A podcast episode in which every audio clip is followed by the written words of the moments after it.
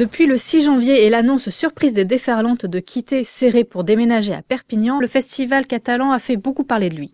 Diane Saboureau, qui a suivi le dossier pour l'indépendant, fait le point avec nous. Alors Diane, est-ce que tu peux nous euh, rappeler toutes les péripéties de ce dossier des déferlantes? Alors ça commence vendredi 6 janvier, il est précisément 14h quand nous recevons un communiqué de presse surprise nous expliquant que les déferlantes quittent Serré pour Perpignan. C'est un communiqué qui nous est envoyé par la Frontera Production qui organise le, le festival. Nous avons dû passer des coups de fil et euh, déjà vérifier qu'il s'agissait pas d'une blague. Personne n'y croyait et finalement euh, il s'agissait bien d'un réel déménagement de Serré à Perpignan en surprise. Et ensuite, qu'est-ce qui s'est passé à la, juste après cette annonce? D'abord, il y a eu une vague de commentaires très négatifs sur les réseaux sociaux de la part des fans du festival qui se sont insurgés de passer d'un site avec un château à un site euh, sur un parking hein, du parc des expositions de Perpignan. Le samedi, ça a été autour du groupe Indochine qui avait été le premier nom communiqué par les déferlantes de la programmation de 2023 à s'insurger et annoncer ne pas vouloir venir jouer dans une ville dirigée par un maire Rassemblement National, donc Louyayo.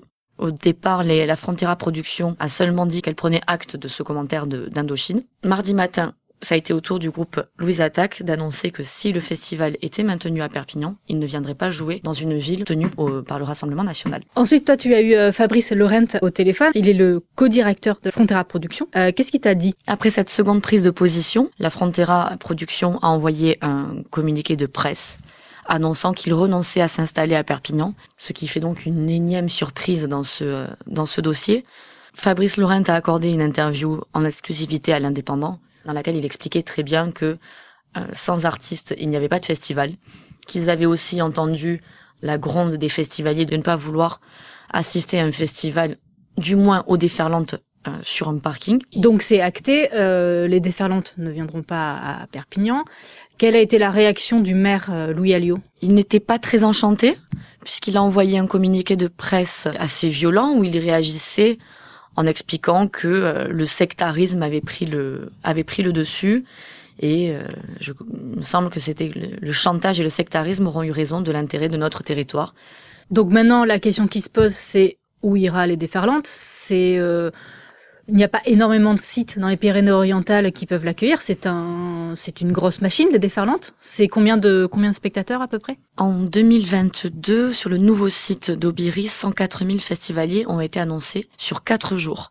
Donc effectivement, c'est une très grosse machine. Euh, il faut avoir un terrain propice à l'accueil d'autant de monde en, en quatre jours. Il faut aussi une collectivité avec les reins assez solides pour pouvoir aider financièrement la Frontera Production. Donc toi, tu as eu plusieurs maires au téléphone. Est-ce qu'ils ont été approchés? Est-ce que eux ont euh, démarché euh, la, la, la Frontera Production? Alors c'est l'omerta totale. Personne ne veut parler officiellement, mais selon certaines confidences, six sites pourraient accueillir le festival des déferlantes. Un semble totalement euh, improbable. Pour les nostalgiques, il s'agit du, château de, de Valmy à Argelès-sur-Mer, puisque Fabrice Laurent avait d'ores et déjà dit qu'avec la nouvelle ampleur de la programmation, on pense notamment à l'artiste Rosalia, il n'était pas rentable de la, faire, venir pour 15 000 personnes.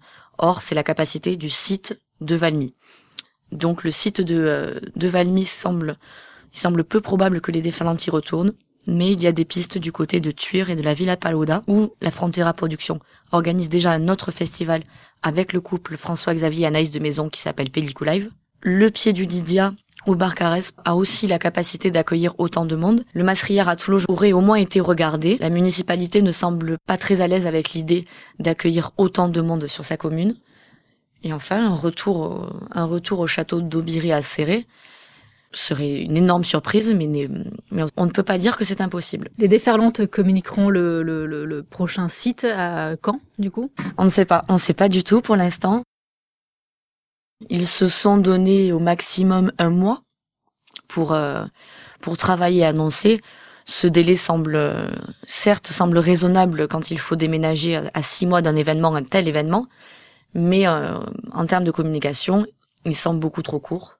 Donc, euh, on peut largement imaginer que sous une d'ici une quinzaine de jours, on devrait avoir, euh, sinon une confirmation officielle, au moins de, des pistes beaucoup plus sérieuses. Merci Diane pour tes explications. Je rappelle que tous nos articles sur le déménagement des déferlantes sont à retrouver sur l'indépendant.fr et dans nos éditions papier.